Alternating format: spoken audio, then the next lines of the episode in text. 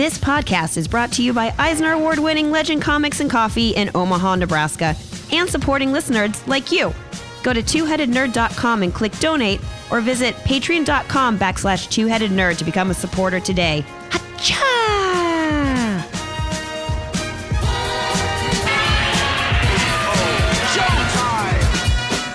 Broadcasting from the ever quarantined ziggurat at Omaha, below the metro area, it is our pleasure to welcome you to episode 568 of the Two Headed Nerd Comic Book Podcast, where my co host and I are happy to report that nothing has penetrated our virus force fields. Joe? What was that about? What? Force fields. Yeah, everything's great. Nerds, my name is Matt Baum. And I'm the internet's Joe Patrick. This week, we're hosting a special spotlight review on eight different B list superhero first issues. These are solo books, babies, from across baby. the comic time stream because there are still no new comics. Not right now. After that, it's up to the THN Sanctum Sanctorum, where we'll tell you all about what we're going to be reading next week. And finally, we check in with Stately Lord Fungus to see what British quarantine is like. I heard there's scones and they are delicious. But before we start defending Spawn's honor for the first time ever on this show, how about some editorial madness while we discuss this week's non corona related nerd news? yeah, de- yeah, absolutely nothing to do with Corona, yes. You found something good that has nothing to do with it, right? Right. No, nerd news. Yeah, definitely. From the pencils down desk, Marvel has suspended production. Oh, but not because of the coronavirus, right? Um, well, Marvel Entertainment is immediately, quote unquote, pausing work on and the release of approximately one third of its May and June comic book issues. That was confirmed uh, to Newsarama by a spokesperson from the company. Marvel's representative said that 15 to 20% of its solicited titles would be affected, as some of them are twice monthly in May and June. The decision to pause work on the affected titles is, quote, to help spread the amount of publishing product over the coming weeks and months. What does that mean? Um, Does that like so they can focus on stuff that they were getting out? Is it coming out digitally? Nothing new is shipping to co- to comic shops. Are they talking about trades? Like, what does this mean? I don't really know. Right? I honestly am not sure. It's not in the news either. People like if you looked at any of these news stories or that reported this, go to the comments. Everyone's like, "What are we talking about? like, are there trades coming? Are there like wh- what are you talking about?" Well, I know at least as far as DC is concerned, they're still putting out uh, things that they were already going to release, like to the book market. Right. which is why like a lot of their young adult stuff still coming out. Uh, they're also doing their digital first titles, which I I guess is no surprise. Those were all go. There were those were always going straight to digital anyway. Sure. I mean, they were digital first in the in the first place, but But I don't know what I don't know what spread the amount of publishing product means. do you think Marvel's been kind of weird about this whole thing and really quiet about it? I think yeah, yes. I You know what I mean?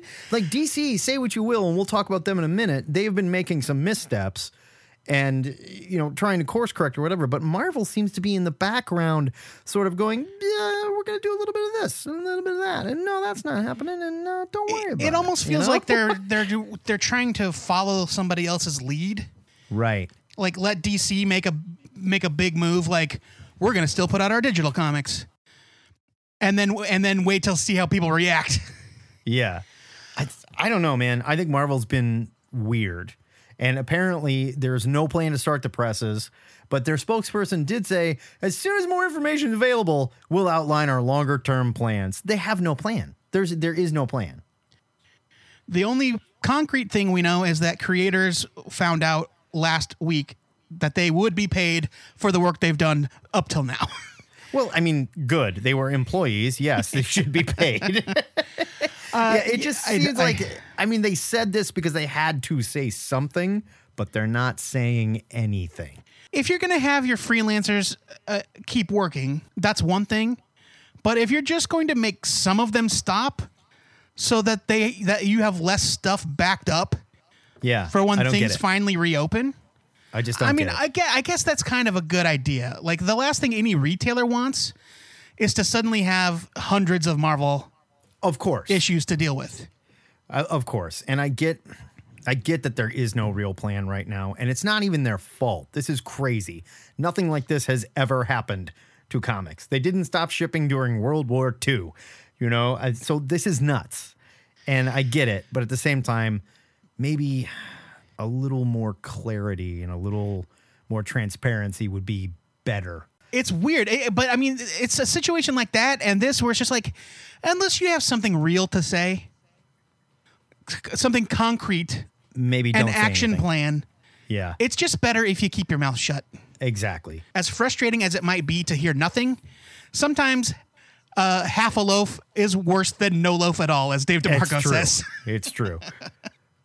From the DC Makes Good desk, DC and Jim Lee are planning to donate $250,000 plus to comic shops.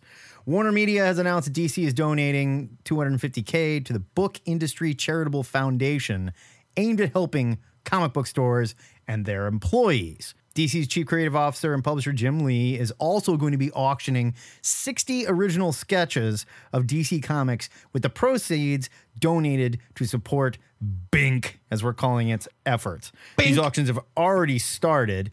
Uh, one of which ended recently, Nightwing, a Nightwing sketch that really was cool. Sold for $6,501. There's a Bizarro that is currently up to 3,540. So people are throwing money at this, and it is very cool. He's doing s- 60 total sketches. He's doing one a day for 60 days. There was an Azrael one that just ended on Monday, a Dr. Fate one that just ended on Tuesday. This is very sweet and it is very cool. Let me ask you, is it enough? I don't know. I mean, do they need to donate more than almost a half a million dollars? I'm just saying, if you look at like what Marvel and DC have made in the movie market, and I'm including DC with a bunch of their stinkers, they have made so much money off these intellectual properties, and without the comic shops, you don't have that recognition. Is this enough? Or is it DC trying to save face after saying last week, we're going to print everything digitally? Screw you guys. I mean, I don't think it's. I don't think two hundred fifty thousand is a saving face gesture. A- A saving face gesture is the richest man in the world going, "I'm going to donate a hundred grand to this project." It's like, I no, agree. come But on if now. we look and we say, I don't even know how many comic shops are in the United States right now, but let's say, For the sake of easy math, there's a hundred. Obviously, there's more than that, but math is At hard. least a couple thousand, I think. nice round number, so everybody gets two thousand five hundred bucks. What does that do Keeps the lights on for a while. for? I, I'm just saying. I think it could be more.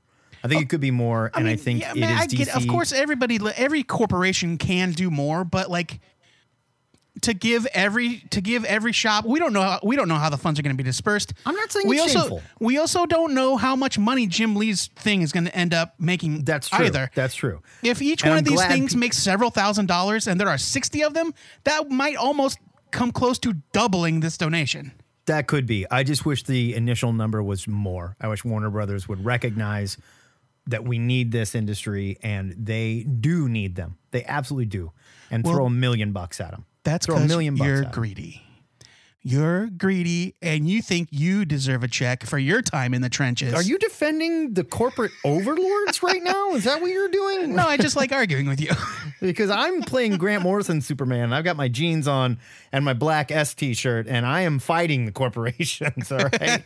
I just think it should be more. I think it should be more, and there's no excuse not to. A million dollars for Warner Brothers is a pittance. It's nothing. It's nothing. And there's no reason why they couldn't say we're going to give a million dollars to comic shops and hey, and call Marvel out. Call them out. And we challenge Marvel to do the same thing because they've got the money too.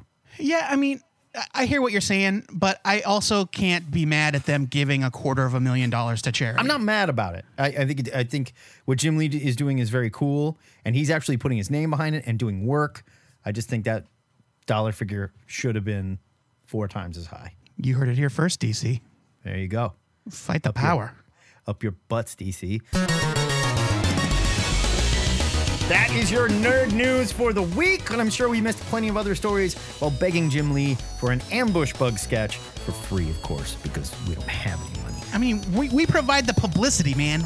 Yeah, that's our job. That's what we do. That's how we pay back. See, So hit us up on the THN forums, big news section, or any of our social media outlets and talk to us about these stories or anything you think we missed.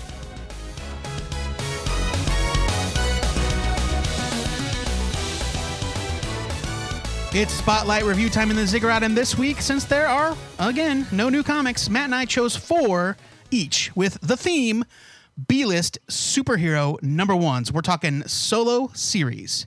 I'm gonna. I, I will go as far as to say I don't think anyone on this list even makes a B. I think there's a strong case to be made that the best we've got is one C lister and the rest are D or below. so uh, Yeah, I mean, I'm not, I can't really be mad about, about that evaluation. Before we get started, though, let's wet our whistles with a cocktail from the official THN bartender, Mr. Justin Fletcher, who put together the cocktail of the week. Justin, what are we sipping on this week? All right, nerds, this week we're talking Kmart brand knockoff superheroes with a special emphasis on Spawn and Night Watch. Um, considering the fact that all cocktails are kind of riffs on other cocktails, it took me a minute to try to figure this one out because what I was my main goal was two things: a, uh, you know, find a cocktail that took everything the original stood for and then shit on it completely, and then two, I wanted to find a cocktail that came fairly quickly after its predecessor. Um, you know, we're talking eight months between Spawn and Night Watch. I wanted something that came out fairly quickly. Um, so uh, I thought about it and I thought about it and I thought about it more, and it finally came to me uh, like a vision. Uh, the answer, my friends, is the Dirty Vodka Martini. The two to one vermouth backed original first appeared in the late 1800s. Um, was it Jerry Thomas who did it? Was it the Martinez Bar? Truth be told, we're never going to know. But what we do know is that by 1901, bars in New York City, they're whipping up a muddled olive version, which would later evolve to just olive juice. I think the martini, the gin martini, I think the Gibson, I think the Vesper, all wonderful, wonderful martinis. However, the dirty martini, the dirty vodka martini, wow, how you just shit the bed. Uh, you know, yeah, it's easy to make. Yeah, it's two ingredients. Uh, yeah, I'll make it for anybody, but I think it tastes like shit, personally, but that's just me. We'll continue on. Um, so let's talk about how we make it. Um, the first thing I suggest is that you buy the most top shelf vodka that you can find. Spend as much money as you possibly can because, in the end, what goes better with a tasteless base spirit than a salty brine that masks everything it touches? So just make sure you go all out on the vodka so you can definitely taste how good that is. So you're going to go uh, two ounces of your insanely expensive vodka. You're going to go one, uh, just a half ounce of your olive juice. You're going to put that into a can. You're going to throw some ice in there. You're going to shake it really nice for about a minute. You're going to double strain it into a martini glass. You're going to take a couple little olives and put them on a skewer and drop them in there and enjoy the wonderful, the wonderful flavors of olive juice. Enjoy. Now, with drink in hand, let's get started reviewing eight classic, in quotes, comic books. Matt, kick us off. My first book this week was Aztec, number one from DC. Take yourself back to 1996, and a very young Grant Morrison and Mark Millar team up to write this wacky tale with really fantastic art from Steven Harris and Keith Champagne. It's a little weird and kind of chunky. I love the art. It's bizarre, good. though. Yeah, and there's a really weird color palette too, like lots of pinks and yellows and blues. It's like very 90s desert southwest almost. It's, yeah, it's like deep Mexican, like, I mean, I guess, but they also they're in a city called Vanity City, which really feels like it's supposed to be like maybe LA? I don't know. no, I think it's like a weird gothic place, like Is it like a New York? more like a Gotham, maybe not as like gr- g- dark and gritty, but It definitely doesn't Seedy. exist anymore. I'll say that. Yeah, yeah. They really drop you into the story. Aztec comes to Vanity City in search of his quote enemy that resurfaced recently, but you don't learn much more about it in this issue yet. He has no money, no ID, but he does have a great supersuit that can function at higher vibrations. Oh, God bless you, Grant Morrison. and he can fly too. Morrison plays with the tough guy 90s hero archetypes here, introducing a character right out of a Liefeld sketchbook. He's equal parts Robocop and Judge Dredd, and his name is Blood Type. And he's complete with a fantastic one liner where just as he's about to kill you, he goes, What's your blood type? Creep. Aztec is kind of a fish out of water tale where their genetically engineered hero inserts himself as a doctor in a local hospital because apparently background checks were much laxer back in the 90s. yeah, you know, pre 9 11. and when he's not doctoring, he's using his weaponized suit and compassion to try to both fight his sworn enemy and help people around him. Like he's a genuinely nice guy He's naive. He's he is naive and every, he's living in the city for the first time in American city. He's like everyone is so awful here. They're they're sad and they're angry. and I Yeah. just want to help everyone. I mean, his whole deal, and I forgive me, I, I don't recall how much depth we get into, but Aztec's whole deal is that he was like raised by a secret society. Like he is not from this world. no, and they touch on none of that. None of that is touched on in this first issue. It's there's a hint that there's something going on with him, and he's not like everyone else around him. And they build on that later. This story is nuts in a wonderful Grant Morrison kind of way that only he can write. I admit I love this series. And after I read issue number one, I read the entire series again because it's so goddamn good. I'm giving this a buy it. Only went like 10, right? yeah, there's only 10 issues. It was wonderful. Yeah, I love it. Uh, it's it's super freaking weird. It's it's like this is the same year that JLA by Grant Morrison came out, and uh, Grant Morrison created this character spe- for a specific purpose, which he later fulfills during Morrison's run on JLA. And f- for the entire issue, I was remembering his final appearance. When you find Yeah. out like everything about the secret society and what he's been born to do and it's like man that is a genius idea and also it makes me feel really bad It's also really cruel what he did to the really character cruel. too. I mean, like I, I suppose we can spoil it. At i this mean point this that, it's that's so not this comic old. that's not this comic if you just trust us trust us read read read morrison's jla you won't regret it It is a ride worth taking. Yeah. This Aztec run and the Morrison JLA stuff, absolutely a ride worth taking. this is a Do lot it. more like vertigo feeling to me you know it's a lot more weird Definitely. Even the way that it's drawn is very like Watchmen, sort of Dave Gibbons, kind of like dark. And he kind of glows whenever he's in the panel as like this out of like place good guy. You, you can see Morrison working here, and he was brilliant. This is this is fantastic stuff, and it really challenged the idea of what comics, like you said, we talked about last week, the late '90s of what comics were and the state they were in. I mentioned it again in one of my reviews today. Yeah, this is a this is a buy it. This is a buy it for sure. Absolutely check it out. Uh, my first review is Starman number one, not that one, from DC Comics 1988. I forgot how fucking weird this is. Recently revived by Scott Snyder in the pages of Justice League, Will Payton, who is the fifth Starman, got his start in this issue. This is a fairly standard first issue written by the legendary Roger Stern. It's full of classic tropes. You've got your freak accident that bestows amazing and strange powers. You've got an unlikely hero. You've got a clandestine organization. They show his butt. You've got a pair of siblings with an uncomfortable relationship that involves the sister constantly walking in on her brother while he is in various states of undress. And they straight up They show, his, butt whole ass, which I was really shocked to see. Because this was like this was regular normal ass DC 1988. At first, when the sister shows up, I was like, "Oh yeah, that's his girlfriend." And I Yeah. was like, "Oh no, wait a minute. Oh god, oh, Right. oh, weird." Like she walks she walks right in to the bathroom while he is buck ass naked in the shower. yeah, And it's like, what the hell? I never really knew anything about Will Payton outside of his later appearances in Jack Knight's series. I thought it was pretty fun to see where he came from. I've always been a fan of the late great Tom Lyle, who just passed away this year, or maybe it was last year, 2019.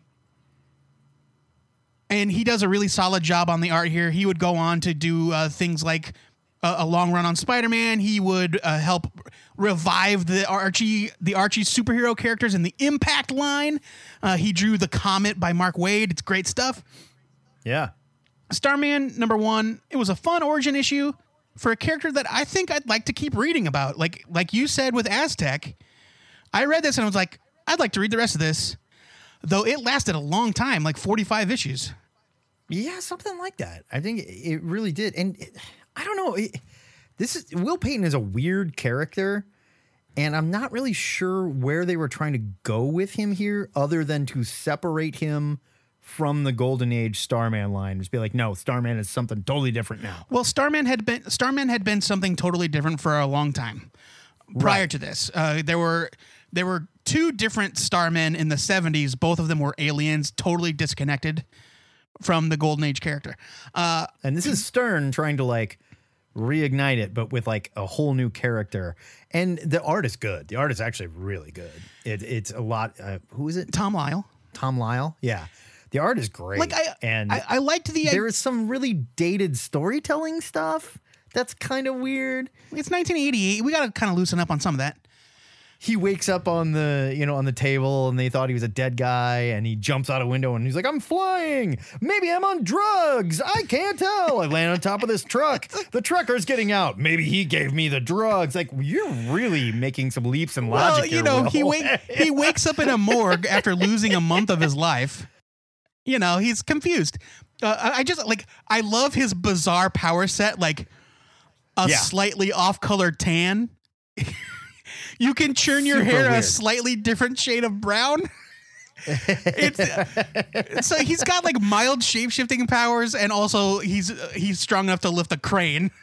Uh, yeah, I I think it's fun. He's a fun character. I liked the fact that he was ju- he was not just like gung ho. I'm a superhero. He's like, no, Right. something very weird happened to me. I just happened to be there to save that guy. Yeah, I like it. I'm giving it a buy it. I had fun. I will give Starman a buy it just on how quirky and sort of fun it is. But you really got to wonder like what the meetings were like when Roger Stern showed up with the idea, or maybe him and Lyle showed up with the idea of this character. And they were like, okay, so he can glow, he's super strong, and he sort of changes shape. His face is kind really. of like silly putty. If you press his face onto a newspaper strip, you will see Charlie Brown in his cheeks. And DC went, perfect, print Yeah. it. uh, there's a long essay in the back by Roger Stern about the legacy of Starman that I did not have time to read. I'm definitely going to read it because I think they created this character with that legacy in mind. And I know that Jack's brother David uh, shows up later in the series Yes. because he's mad that uh, somebody else is stealing his dad's gig. Yeah. Right. Matt, let's keep it in the 80s, shall we? Let's stay in the 80s. I am talking about El Diablo, number one from DC, 1989. Can you believe that as far back as 1989, DC was trying to push their liberal agenda down our throat Yeah. by introducing Hispanic characters as heroes? Hold on, hold on. Can you believe it, Joe Patrick? this is the second of two Gerard Jones books I will be reviewing, but in my defense, Total accidental. Gerard Jones wrote a shitload of DC comics back in the late 80s and early 90s before he became a convicted sex criminal owning child pornography. Yeah. By the way, still in prison. We looked that Yep. up. So Jones is really going for it here. He's genuinely calling out Latino racism, but he definitely feels like a white tourist writing about it. Yeah. Dia de los Muertos is mentioned as a major holiday, which back in 1989 was evidence of doing some homework, but it's never been that big here in the States. I will say he also calls out things like Nancy Reagan's Just Say No campaign. So, yeah, he was writing this cool idea of a hero for a group of people that didn't necessarily have any representation. El Diablo started as a Golden Age Western hero and would go on to become DC's knockoff Ghost Rider later on in the early 2000s. Star of Suicide Squad, the movie. Yes. The real star here, though, is Mike Parobeck's art. Parabek died in 1996 of type 1 diabetes, and we lost a real talent. You can see that this guy was going to be a master in the same style of artists like Dave Gibbons and early Frank Miller. His art is amazing and pretty wasted on Jones' script, honestly. I like this version of El Diablo. Rafael Sandoval, city councilman by day and vigilante by night. He's definitely a Latino daredevil knockoff, written by a convicted child pornographer, but I would like to see someone take this character back. I'm giving it a skim it. The art was really good. The story was fine. It spent a little too much time making El Diablo look like somebody's mom or school principal. Yeah. Who's like, no, you drug dealers do not, you know. Uh, I thought But that this bad. issue was boring. It was boring. yeah. It, Yeah. It was a look. I, I'm not taking away from the social agenda. I'm I'm here for it. I appreciate the effort. It is a double-sized issue, and it took me about 128 years to finish. it is such a boring read. Uh, it- is not at all exciting, even when there's action. In the few instances there, where there is action, I do. Despite the L of it, I really do love El Diablo's costume with the bolo tie. Oh, he's great. I love He's got a bolo tie and cowboy boots. It's awesome. Yeah, man. he looks like a badass. Like I would not mess with that. Um, Yeah, dude. yeah. Uh, It's it has promise. The character has promise. I can sort of see how or why he didn't like last too much longer past this. Because Right. if I had read this back in 1988 or 89, I don't think I would have picked up number two because it No. didn't hook me. Now, I cannot say enough about about Mike Parobeck. Uh, if you if you look later in his career, especially in the early '90s, early to mid '90s, his style evolved into a, a very classic uh, WBDC animated kind of style. In fact, he was the go-to guy to do all of those uh, uh, Batman Adventures comics and Superman Adventures uh, comic adaptations. He drew the 1992 revival of the Justice Society, which is one of my favorite comics of all time. I, I remember exactly where I was when I bought it. I bought it at a grocery store in Arkansas, of all places, while I was visiting my grandparents in the summertime. And I read it until it literally disintegrated in my hands. I don't think I've ever read that one. It's awesome. I, I don't remember the story at all, but I just knew that there was something special about those characters. fair enough. And it's because of the way Parobeck drew them. And he was an enormous talent. And he only he was only 30 when he died. Um, yeah. But this is some early work from him. It was very impressive. I'm also giving it a skim it based purely on the art because I thought the story was a real drag. it, it, it got really obvious with your character is El Diablo and he is this like politician instead of a lawyer by day and a vigilante by night that this was a complete daredevil Yeah. sort of ripoff. Yeah, yeah. But written, you know, Hispanic daredevil. And you know that's how they pitched it. And I just have they just made him a badass. Have they literally just made him a badass? Right. I feel like this book would have been twice as good. And, and honestly, like in the action scenes when he was acting as El Diablo, he was kind of ineffectual. Yeah, he was definitely. scared when he got a gun pulled on him. He almost got his ass beat. there's a really good setup where like a woman comes to like a shut down cafe to meet El Diablo. Yeah, that part was great. he's like, and he's like, I will help you. da, da, da. Yes, And I am El like, Diablo. Yeah, Yeah, right. He's for real. Like he's scary. Yeah. And then he goes out and he literally handles problems like your mom would if she caught a kid, you know, bullying you. Like, that is enough, mister. Right. you know? Yeah. Come on. All right, we're skipping ahead a few years for me. My next review is of Night Watch number one from Marvel, 1994. About two years after the fact, Marvel decided that they needed a Spawn ripoff of their very own. Kevin Trench was a mild mannered doctor who witnessed the death of his own future self, who was wearing a superpowered suit of mysterious origins. What else could he do but take the suit and flee to a deserted island in an attempt to cheat fate? Sure. Here's the first thing you do when you see your own dead self wearing a suit don't take the suit. Ten years later, Trench is back in New York fighting crime as Nightwatch, even though he totally failed to master the suit's abilities during the previous decade. The entire issue, he's like, "Oh no, my cape has a mind of its own. Oh no, my cape is taking me out over open water. Oh no." Yeah, like they go out of their way to show like he can't do this. No. he cannot use this. Like suit. he accidentally fought crime. right. It's like imagine if like the story was I'm gonna join the circus and be a unicyclist, and you could not ride the unicycle. Terry Kavanagh's script is the most 90s ass thing I have read in a long time. Oh yeah. Full of tough talking, soul patched villains with bullet bandoliers and excessive pouches and banded metal shoulder guns. Oh yeah. When when guns that you hold in your hand just won't do. Kavanagh also fails to give the reader the same amount of information about Nightwatch's past that a quick browse of Wikipedia was able to provide me today before I wrote this review. I was like, this is a number one, right? Like, I, I read it. I'm like, he's literally not explained anything about where this character came from, what he's been doing for the past 10 years, except, oops, I saw my own dead body. Despite how cheesy it can be, I still love the art of 90s superstar Ron Lim. so I at least thought it looked great. It's cheesy. It's cheesy. I just love his And style. here's the thing. I love Ron Lim as well. I don't think this is good Ron Lim. uh, well, I feel like this looks like Ron Lim drew this book in 24 hours. to be fair, Which is like, oh shit, I'm drawing Night Watch? Okay, all right, not a problem. uh, to to be perfectly fair, uh, eh, Ron Lim is credited with breakdowns, and the finishes uh, were by Al Milgrom. Who I also like. Al Milgrom is a legendary comic artist. I think the mixture of two probably. I it just this isn't. It's This it's not not uh, it's not greater than this. it doesn't look good. it's not greater than the sum of its parts or anything.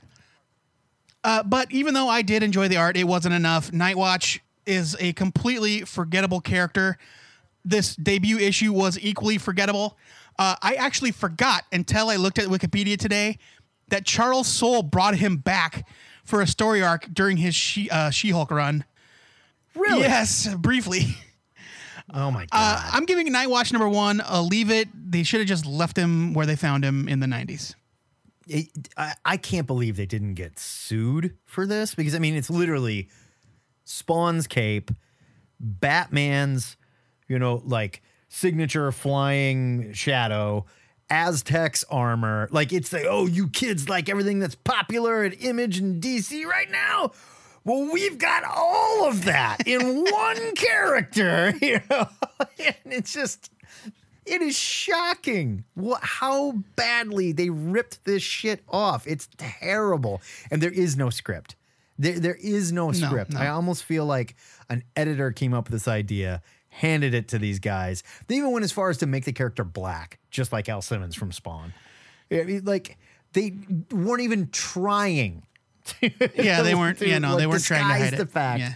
My God, this is such a leave it. So last week we mentioned Fantastic Force being one of the worst 90s comics ever made. This is right there. This is complete 90s schlock. When it when it comes to with- 90s excess, uh, Night Watch is definitely one of the key offenders. Truly. Speaking of beloved Marvel Comics icons, Matt, please do me the honor of talking about my favorite new warrior. Joe Patrick, I am here to tell you all about Speedball, number one from Marvel, 1968. Pardon me, 1988. The same year that convicted child porn enthusiast Ger- Gerard Jones was fighting Latino racism in the pages of El Diablo, Steve Ditko and Roger Stern were writing what seems like the time displaced should have happened in the late 60s Speedball. I cannot tell you how bizarre this comic book is. It is truly, if I knew nothing about this comic and was shown any random page and then asked, what year do you think this comic was created, Matt? I would say 68, 69. I don't know. It could be- It's just weird. The art is bizarre. The art is so weird. It is like the I shall destroy all the civilized worlds Fletcher Hanks kind of bizarre. It almost looks like outsider art at some points. from what I understand, Spider-Man co-creator Steve Ditko drew the book, and Jackson Guice supplied the finishes. And wow, does it come off as dated Butch Guice. and fucking weird? I don't understand why Butch Guice, even in 1988, was already a known talent. Right, a very talented artist. Why is he This inking Speedball? it's just like Steve Ditko was going for something. And it's like, if you look at the facial expressions Oh. and the way people move, there's a scene where Speedball sees his parents being like taken out back in the backyard by some unnamed bad Yeah. guy who did something bad in the city at one point. Right. You know, and he's like, oh no, they've got a gun on him. And he literally, for no reason, bounces face first off a rock and then butt first off another rock. well, he can't control his abilities. I mean, I get it, but it's the way that they drew it just, it was so fucking weird. Even the script is totally bizarre. There are characters in the foreground narrating out loud, while another character on the same panel in the background in a plane is sharing a thought bubble. To, so to be clear, strange. they are in the same scene. They are not in the same location. No, not at all. It's, the script reads like a cocaine fueled madness. I have never seen so many damn thought bubbles. There are thought bubbles from three different damn characters in one panel three times. It is insane. my favorite thing, my favorite thing about the thought bubbles is there is a panel where Robbie Baldwin, the titular Speedball, is thinking to himself about something, and you know how, uh, like the um, what do you call that? The the little curvy arrow thing in, in word balloons, but Right. with thought bubbles, it's like three smaller bubbles, Yeah, like yeah, yeah. leading up to the big bubble. You've got the three bubbles going up to the bubble. And then you've got another three bubbles on the other side going back down to his head. Right. Why? what is What's going on? Not to mention the fact that Robbie, the book opens with Robbie terrified. Absolutely terrified. Yes. For no reason and no explanation Yes, whatsoever. he's yes. They explain it. all we know when we initially meet him is that he's scared as shit that his balls might pop out. That's not how I would phrase it. it's literally he's like walking around. People are like, "Hey, Robbie, come hang out." He's like, "I can't. If they find out my secret, oh, what if I lose control?" Uh, and like, we don't know anything about the character yet. Like, what is going on? At the end of the first uh, story, because thank God there are two stories in this issue. Oh my uh, god! Robbie has saved the day accidentally as Speedball, and he's got a ton of witnesses, and the news is there, and he thinks to himself, "Oh man, if my secret gets out, I'll have it as bad as Michael Jackson." and that's the last line of the story. oh, Robbie, if only you knew. I I don't. This is a must read. It really is. Well, this sounds like you're giving it a buy it. part of me wants to because it's so fucking weird. It is it- it's not an artifact of the 80s. I don't know what this is. I, it is one of the worst comics I've ever read in my life, but it is literally must read shit because I cannot believe, I cannot believe they did not shut this down after issue one. I can't believe it saw print. I mean, I'm giving to leave it, but this is one of the worst comic books I've ever I- read. The trajectory of the character of Speedball is so bizarre. absolutely bizarre. He oh my god. His first appearance was in an anim- is an ama- his first appearance was in an Amazing Spider-Man annual that tied into the Evolutionary War. His powers have nothing to do with the High Evolutionary. Uh, He's a mutant, right? No, his powers they explain it in this in this issue in the backup story. He he's Oh, gets that's right, bombarded with right. extra dimensional energy. Uh, yeah. he has this unlikely 10 issue series that is legit some of the most terrible comics of all time. But it's it's like so bad that you've got to But then, but then. You just have to like, see. like a year after the series ends, Fabian Nicieza and Mark Bagley are like, yeah, Speedball is actually awesome. And they're right. he is awesome. no, No, he no, is. He is. You don't know. You haven't read it. You haven't read the New I won't Warriors. do it. I won't do it. Speedball is awesome. don't judge this series. Don't judge him based on this this comic book. My God. This is a leave it for me. It I can't. I honestly, I don't under. I I I just can't. I don't know. I almost need a new rating system because I Burn I- it. Seriously, I need you to read this. I need you, the listener, to read this and and tell me if I'm insane because I felt like I lost my fucking mind All right, I read this comic book. Moving on to 1994, we're going to talk a little bit about Gunfire, number one from DC. I don't even know where to start with Oh, no, all right, come on. now, Gunfire has always been a bit of a joke to me. He's an extreme character with a generic Oh, yeah. armored suit that can turn anything into a gun a set of car keys, a potato, his own ass, whatever. Like, could he pick up a little kid and make the kid shoot stuff at him? uh, maybe. Maybe. Like, really? But I have to say, I was pleasantly surprised when I read this comic. He was co created by Wolverine co creator Len Wein and artist Steve Erwin, not that Steve Irwin. Gunfire was one of the few characters that spun out of the Bloodlines event with even a bare minimum of success. Wein injects a surprising amount of depth into the character. He's a man named Andrew Van Horn. He's conflicted by his strange abilities, and he's trying hard to protect his late father's legacy.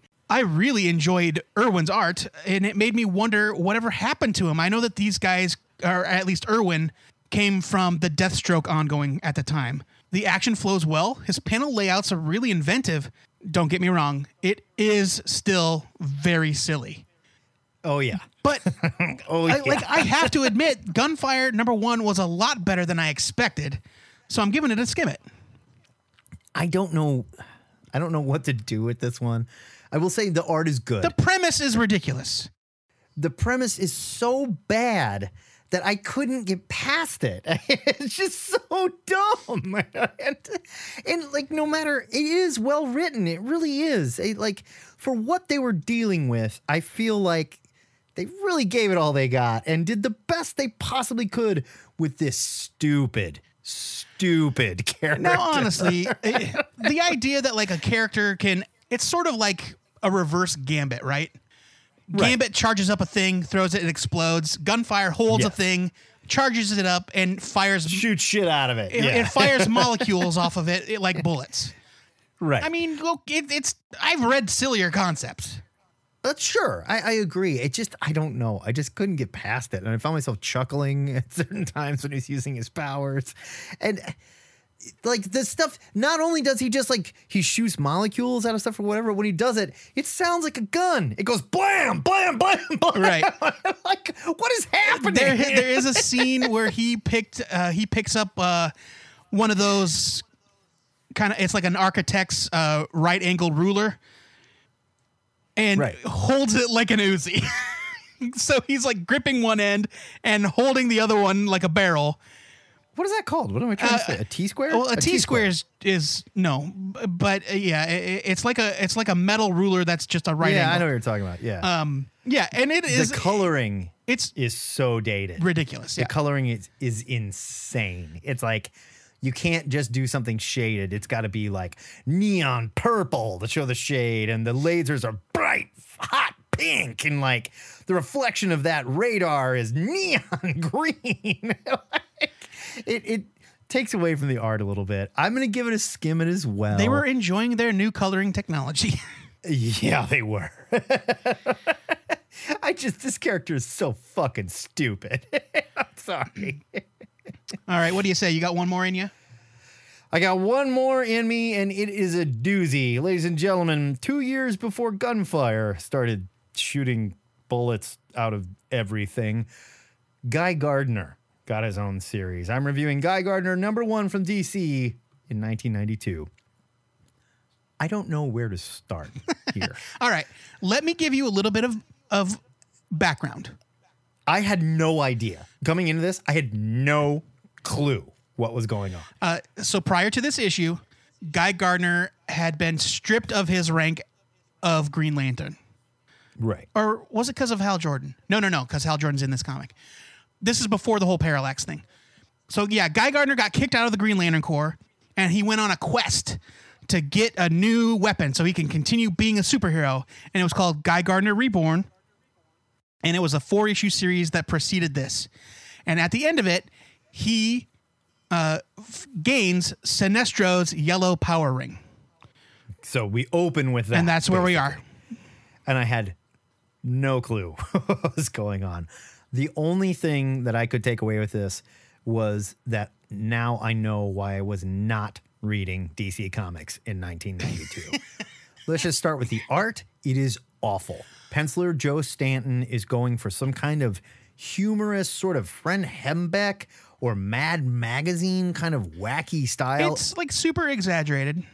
It's awful. It's just Now awful. hold on. It's- Joe Staton also drew the new Guardians last week, which I believe you praised.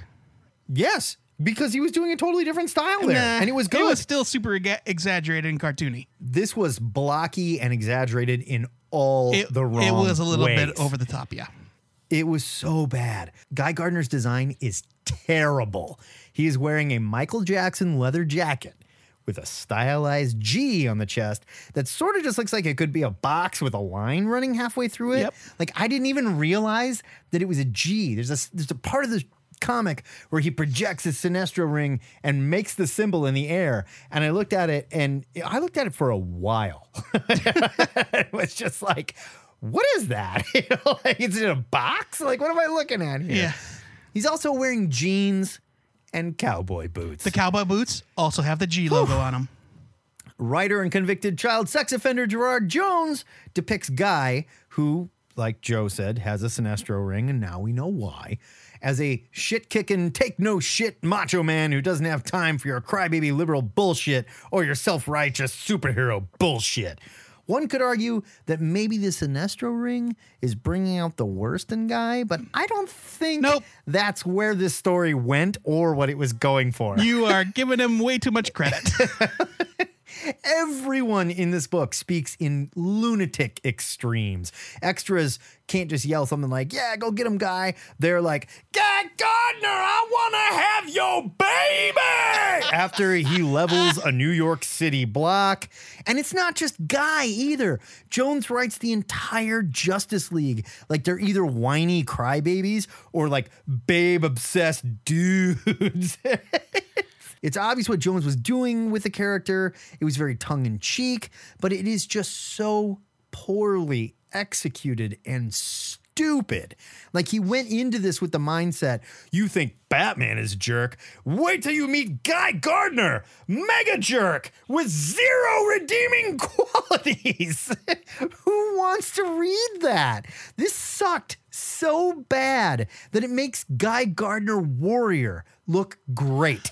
I will not I will not allow you to blaspheme against Guy Gardner Warrior in this house. what I'm saying is Guy Gardner Warrior, while not necessarily considered a classic or even good, It's good. it is It's not good. good. It's silly, but I do like it. This is just garbage. This is pure garbage. I cannot give this a bigger leave it. This is a disservice to the character of Guy Gardner. Yes. Uh, now I love Guy Gardner. That's been established on this show many times. I also love Guy Gardner. this version of Guy Gardner is my least favorite. it's terrible. It's it's difficult to even understand why people put up with him. Why the why is he in the Justice League? Later on, a writer named Beau Smith would come on to the book and introduce the warrior concept, which I know a lot of people think is very silly. It is stupid. But he did a lot. No, it's, no just more stupid. stupid than any other character that can Look, shapeshift. I'm not saying I didn't like it, but you have to admit it's stupid. no, I don't admit it's stupid. I think it's cool. It's like, oh, he just makes his body into fucking weapons. Yeah, sure. That's what Cyborg does. yeah, well, Cyborg is a robot. And Guy Gardner is half alien. Anyway, uh, what what Beau Smith did was to be fair, he wasn't half alien until Guy Gardner Warrior started. well, he didn't discover it. Yeah. So Beau Smith injected a lot more depth into the character. He was still like tough guy, you know, action first, but he was a softer, much more likable character. You could understand why Ice would be in love with him. You could understand Sure. why he would be a valued member of the Justice League. But yeah, this guy Gardner is deplorable. He's the kind of character that Superman would probably make an exception for and murder because he's too dangerous. No. You're like he's just too fucking No. dangerous. And like we cannot put up with that. And the way even like the way they write Superman in this is so awful where he's just like you think you can just march around and do stuff like that i've got news for you mister no no i won't put up it's like and superman calls hal jordan and he's like you gotta do something about him he's being a jerk this just sucks Yeah, it does. It does suck. It's a leave it for me as well. Uh, but hold on, hold on, guy. It gets better. It gets better. All right, one more from me as well. This time, jumping all the way forward to 1997. I'm talking about Kazar, number one from Marvel. As we talked about earlier on the show and last week, the Big Two did a pretty good job pulling themselves out of the tailspin of the early 90s. Matt mentioned Oh, yeah. it. What was going on at DC in 1992? Nothing great.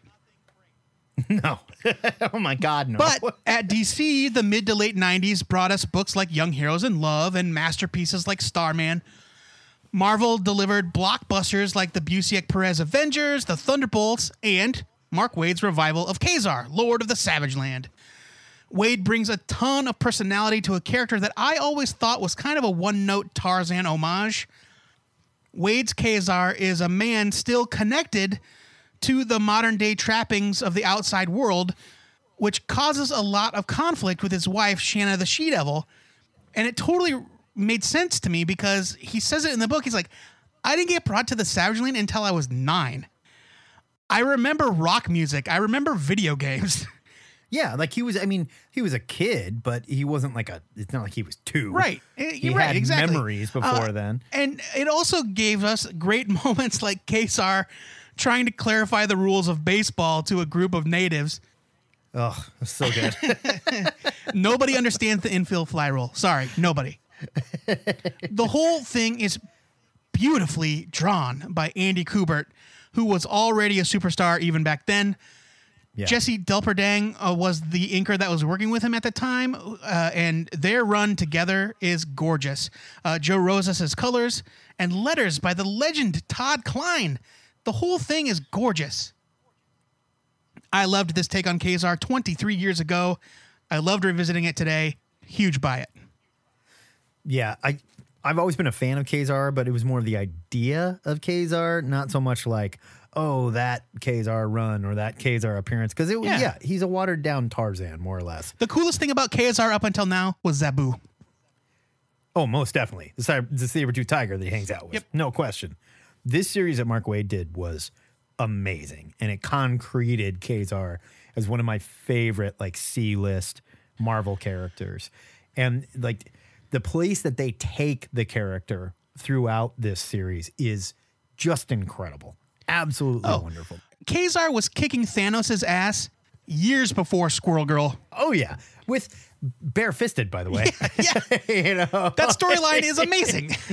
It is incredible. And no, Kubert's art, this is some of the best Andy Kubert art out there. And I think if you look back, I, I don't, I didn't research it too much, but I think all my favorite stuff that he's done is with Delperdang, who is just born to ink his pencils. I, my God. I'm going to go so far as to say, and I love Andy Kubert as an artist. I don't think his art has ever looked as good as as, as it does here. And this is not this is not too far removed. He was still doing work on X Men right before this yes. because he did the uh, some onslaught stuff and Age of Apocalypse stuff. and it's gorgeous. Don't get me But wrong. this this is just like whoa. Yeah, it, it really is beautiful and it's worth picking up. It's a huge buy it for me.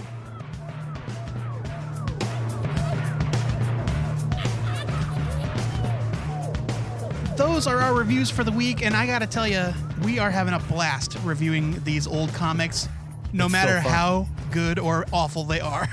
It's so fun. I love it. I was sitting here in my office last night laughing out loud while I read. Oh, we want to know if you guys read these. We want to know what you think of these uh, throwback reviews. And hey, if you've got some recommendations for themes, yeah, hit us up. let's do it. We might just change course and say, screw you, new comics. Who knows? Yeah, I mean, hmm. Uh, of course, you can do that any number of places the THN forums, Facebook, Twitter, the fan page, or you can contact us at twoheadednerd at gmail.com. Yeah, call us and talk to us about it. We'd love to hear from 402 819 4894. Joey, it is time to reveal the theme of next week's reviews. So we better head to the THN Sanctum Sanctorum. There we will shake the magic eight ball of Marduk. And it looks like next week we will be reviewing famous first appearances. They could be a first issue or an appearance in the middle of a series. I'm talking about like the first appearance of Hank McCoy, Beast, the first appearance of Sabretooth, stuff like that. First appearance of Speedball. Yeah, man. So stay tuned to our Facebook and our Twitter to see which issues we will be reading so you can play along. Now, Joey, it's time to peer into the cursed mirror of Cathon and see what the random trade of the week is for next week. Completely coincidentally, the trade of the week is Kazar by Mark Waid and Andy Kubert, Volume 1. I had to do it. Our only rule is that it has to be in stock at Diamond so your local comic book shop can carry it if you need it. Yes. And man, you guys have to read this. It's so good. This is, of course, by Marvel Comics, 100 pages for 19.99. Here's your solicit. Kazar, Lord of the Hidden Jungle, is many things. A British nobleman. British? I have never once read him as British. But I guess that's true. yeah. He's a man lost in time, a husband, a father, best friend of a saber-toothed tiger, and younger brother to an incredibly evil man. When the father of Parnival and. you had no choice but to become evil if you got it with a name like Parnival. Yeah, yeah, yeah. You named your brother Parnival and the other kid's name is Kevin. like really? when the father of Parnival and Kevin Plunder died, he left his sons the very keys to the mysteries of the Savage Land, and Parnival has decided to take the secrets for himself. See Kazar fight for honor and family in the verdant green jungles of the Savage Land and the harsh concrete jungle of New York. This collects Kazar, 1997, 1 through 7, and minus 1. Remember those? It Oh, also yeah. collects the Kazar story from Tales of the Marvel Universe number 1. Get to your local comic shop.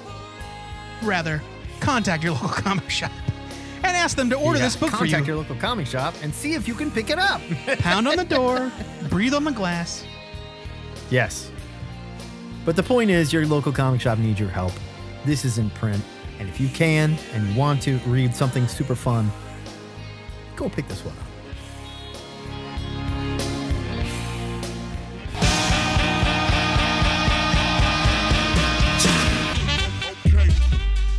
There's been some backlash about celebrities showing off their decadent quarantine, and here at THN, we love throwing gas on a fire. So let's check in with our most famous listener, live from Mushroom Manor. It's stately Lord Fungus! Live from Mushroom Manor, I am Stately Lady Fungus, back with another one of those block rocking tales from the manor. You may be wondering where Stately has got to. I'm not, doesn't matter. Anyway, he's locked in a 10th winner take all 24 hour marathon game of Twister with the local nuns again. So you've got me to discuss the lockdown and specifically how it affects us nerds. Now, call me a bell end, but I, for one, am incredibly sad that Diamond pulled the plug so soon and left hundreds of comic stores fighting for their lives in an already difficult market. It's a strange and unprecedented time for us all, but by Jove, if we won't try and inject a bit of fun into the long days. Here at the Manor, we've been practicing social distancing by simply tossing off anybody that comes to the door. Toss them off. Toss them off, I say. Give them a good old tossing, right over the wall and into the moat. Hmm. The weather's been glorious across the village, and even though we can't leave our palatial eight bedroom manor house with ensuite and cinema room, we still think of those less fortunate than us while sipping a 68 Merlot and downing a quail or two. Mm-mm-mm. It's such a wonderful time to be a nerd, catching up on books and comics and between one and three million Netflix shows. Speaking of shows, we recently binge watched the amazing Deadly Class on Starzplay. What an experience that was! Truly the best show I've seen in 2020, and it had some stiff competition in Doom Patrol, Pennyworth, and Servant. Fantastic. Another great show that the UK has just been introduced to is The Mandalorian. Honestly, I can't remember a time when oh, such high quality programming was available week in and week out. It's essentially a 10 hour Star Wars movie with all the drama and laughs you'd expect from Lucasfilm. And Harley Quinn. Harley Quinn arrived on demand. And you know what? We really enjoyed our time with the crazy ladies. And Ewan McGregor was fantastic as Black Mask, even if the soundtrack was absolute garbage. Which segues nicely to our, nice, our next item LSD and its effect on the elderly. There are numerous comic books that tackle life behind bars, from Spider Man No Escape to Star Wars Rebel Jail. It seems that Frank Castle has spent more time in prison than out on the street blowing up hamsters. For somebody that's a professional, he doesn't have to get banged up a lot. Of course, there are multiple prisons in comic books. There's the Raft, Blackgate, Belle Reve, and the Beach Planet, but nothing compares to the ultimate house of madness that is Arkham Asylum. We've seen countless iterations of the famous Gothic gate and its imposing architecture, but it wasn't until 1989 that we saw the true madness behind the walls. When Grant Morrison and Dave McKean released Arkham Asylum, A Serious House on a Serious Earth, they redefined what it looked like inside the second home of the DC Rogues Gallery. The artwork was a confusing, disorientating mess of colour and sharp edges, while the script itself was just kept minimal enough to let your imagination run wild with the horrors. It's not all dark nights and dark cells, though. Sometimes characters like Scott Lang can have a bit of fun while on house arrest by building amazing assault courses and slides in their own home. Hm. Now, before we go and indulge in our daily bouts of beer drinking and hell raising by the pond, I've invited our very own QE2, old Liz herself, along to pump your ears full of juicy words in this week's Queen's English. Take it away, Miss Elizabeth. Hello, loyal subjects. It's my great and distinct honour to be asked once again by my portly neighbours to help educate you during these great times of national turmoil. I myself was once a young girl obsessed with Transmetropolitan and World of Warcraft, running through the halls of Buck's Palace pretending to fight Anakin Skywalker and a river of lava. The staff could never keep up. I always had the high ground. Right. The phrase of the week is juggled by a peeler and thrown in the Irish clubhouse. It means, in simple terms, to have oneself removed from the street and placed at Her Majesty's pleasure. So, in context, crikey, strike a light, he's only gone and got himself juggled by a peeler and thrown in the Irish clubhouse. You gonna try it? So there we go, wiser and older. Life found a way, and so did we. Down to the pond and ready to get shit faced with the squirrels. So until next time, folks, stay at home, wash your fucking hands, and I'll see you next time you drop by the manor. Bye for now. Excelsior! Oh. That is it for THN 568, and hopefully the last time we give a sex criminal this much airtime. Joe Patrick. Unless he's written by Matt Fraction. Honestly, I just picked these off the top of my head, and I did not realize that Gerard Jones wrote two of them. It was like I can attest to it. It was No. definitely not f- for or, like ordained. And to be fair, Roger Stern had his name on like two different books. So too. true, Like, yes. These guys just wrote everything back It's true. then. Joe Patrick asks these nerds a new question of the week. All right, this week's question, we're sticking with this uh, question submitted by Phil Lee via the THN forums. I just read X Men Grand Design, the best index slash summary of any comic franchise yet. What title would you pick for the Grand Design treatment, and what independent creators would you choose? For example, Alpha Flight by Jeff Lemire, Suicide Squad by Michel Fiffe. It doesn't have to be a Marvel title, just give me those designs. You can find the question of the week on Facebook, Twitter, the forums, wherever you find Two Headed Nerd content. All over the damn place. Give us a call with your answers at 402 819 4894. Shoot an MP3 to twoheadednerd at gmail.com. Or hey, just comment. Comment on the post, man. We Yeah. want to know your thoughts. We can stick it right there. We would love to hear you. If you're new to the show and you'd rather your balls popped out in public than listen to another second, I assure you, it's only because you're either a pervert or you haven't heard enough. The good news is you can hear the entire run of THN in our digital long box archive over at twoheadednerd.com. But hosting that many episodes, it ain't cheap, so we want to thank donors like Matt Truesdell, who I happen to know is wretchedly poor and has no business donating to any podcast. But he's got That- a wicked comic habit, and It's true. It's his own fault. He does it to himself. he just he can't fight it. Yeah, I mean, I'm going to take his money because he's just going to waste it anyway. Come on. Yeah, I mean it's for his own good. Yeah, poor, the poor son of a bitch. Before we go, our weekly shout out goes to friend of the show, Ande Parks, whose graphic novel Ciudad is about to be adapted by none other than the Russo brothers and Chris Hemsworth. Damn. Uh, apparently, the Russo brothers also helped him develop the graphic novel, which I did not know. Oh wow. Oh yeah, this comes out. This comes out like Yes. uh, this month on The new- Netflix. I saw. I was just reading about The- this. I didn't realize that's what yeah. it was. The new film is called Extraction. It drops on Netflix on April 24th. I did not know it was a thing until they posted the trailer yesterday. That is awesome. Good for you, Yeah, Ande word- Parks, getting Word to paid. you, buddy. Good for I you. hope you remember us once you start raking in that fat Netflix cash. Until next time, true believers. I would say remember to pre-order your comics, but there are none shipping right now. So remember to support your local comic shop any way you can. Or your retailer might not be there to kick around once this Corona bullshit is over. This is the Two-Headed Nerd signing off. You did it.